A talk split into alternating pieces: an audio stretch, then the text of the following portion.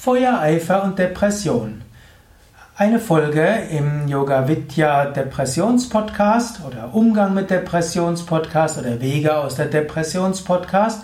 Ein Eintrag im Yoga Vidya Lexikon der Tugenden, Eigenschaften und geistigen Fähigkeiten. Heute möchte ich sprechen über Feuereifer. Was hat Feuereifer mit Depression zu tun? Zunächst mal natürlich Feuereifer und Depression ist das Gegenteil. Aber es gibt Menschen, die haben mal eine Phase von Feuereifer, von Energie, von Enthusiasmus. Sie stecken alles hinein und es wird erfolgreich. Und danach rutschen sie in ein Loch hinein. Was kann man dort tun, dass das nicht passiert, dass nach einer Phase des Feuereifers man nicht in die Depression hineinkommt? Gibt es mehreres. Zum einen, wenn du etwas erreicht hast und erfolgreich warst, nimm dir, zum, nimm dir nachher einen Moment, es zu feiern. Wie würdest du es feiern? Hängt jetzt davon ab, bist du extravertiert, introvertiert? Du könntest es mit anderen feiern, du könntest irgendwo gemeinsam vegane Pizza essen oder du könntest irgendwo hm, mit anderen zusammen irgendwo, jeder sagt etwas oder irgendeine Form von Feier mit anderen. Du kannst auch die Feier für dich selbst machen. Du nimmst dir einen freien Tag und genießt einfach das wunderbare Gefühl, dass du eine Phase hattest intensiver Tätigkeit und du fängst nicht gleich was Neues an. Menschen, die dazu neigen, etwas mit Feuereifer zu tun und so wie es getan ist, noch direkt danach das nächste Projekt anzugehen, die haben manchmal eine Neigung dazu auch irgendwo ausgelaugt zu sein. Also ein Tipp wäre, nach einer Phase des Feuereifers, nimm dir etwas, um zu feiern. Die Feier kann mit anderen zusammen sein, sie kann sein, wie auch immer du es vorstellst, sie kann für dich allein sein. In vielen Fällen ist nach einer, nachdem du etwas mit Feuereifer gemacht hast, auch gut, dir so eine gewisse Zeit zu nehmen, wo du mal zur Ruhe kommen kannst und wo dein System sich regenerieren kann. Manchmal ist dafür ein gewisser Urlaub gut, Manchmal kann es hilfreich sein, danach ein paar Tage in einem Ashram zu verbringen, um dort deine Batterien wieder aufzuladen. Denn es ist normal, wenn du mit Feuereifer etwas gemacht hast, dann braucht der Körper und der Geist etwas Regeneration. Wenn du etwas mit Feuereifer machst und das Projekt ist nicht erfolgreich, sondern im Gegenteil, es führt zum Desaster, das ist vielleicht noch die allerschwierigste Sache. Und am allerschlimmsten ist es, wenn es deshalb zum Desaster kommt, weil jemand, auf den du gebaut hast, dir dich blockiert hat oder dafür gesorgt hat, dass die ganze Sache schief gegangen ist. In diesem Sinne ist es wichtig, dass du letztlich die Karma-Yoga-Einstellung hast. Ja, das ist etwas, was Krishna in der Bhagavad Gita betont. Ich habe auch ein Buch geschrieben, Karma und Reinkarnation. Ich habe auch ein Buch, Kommentar zur Bhagavad Gita geschrieben. Da ist das ein großes Thema.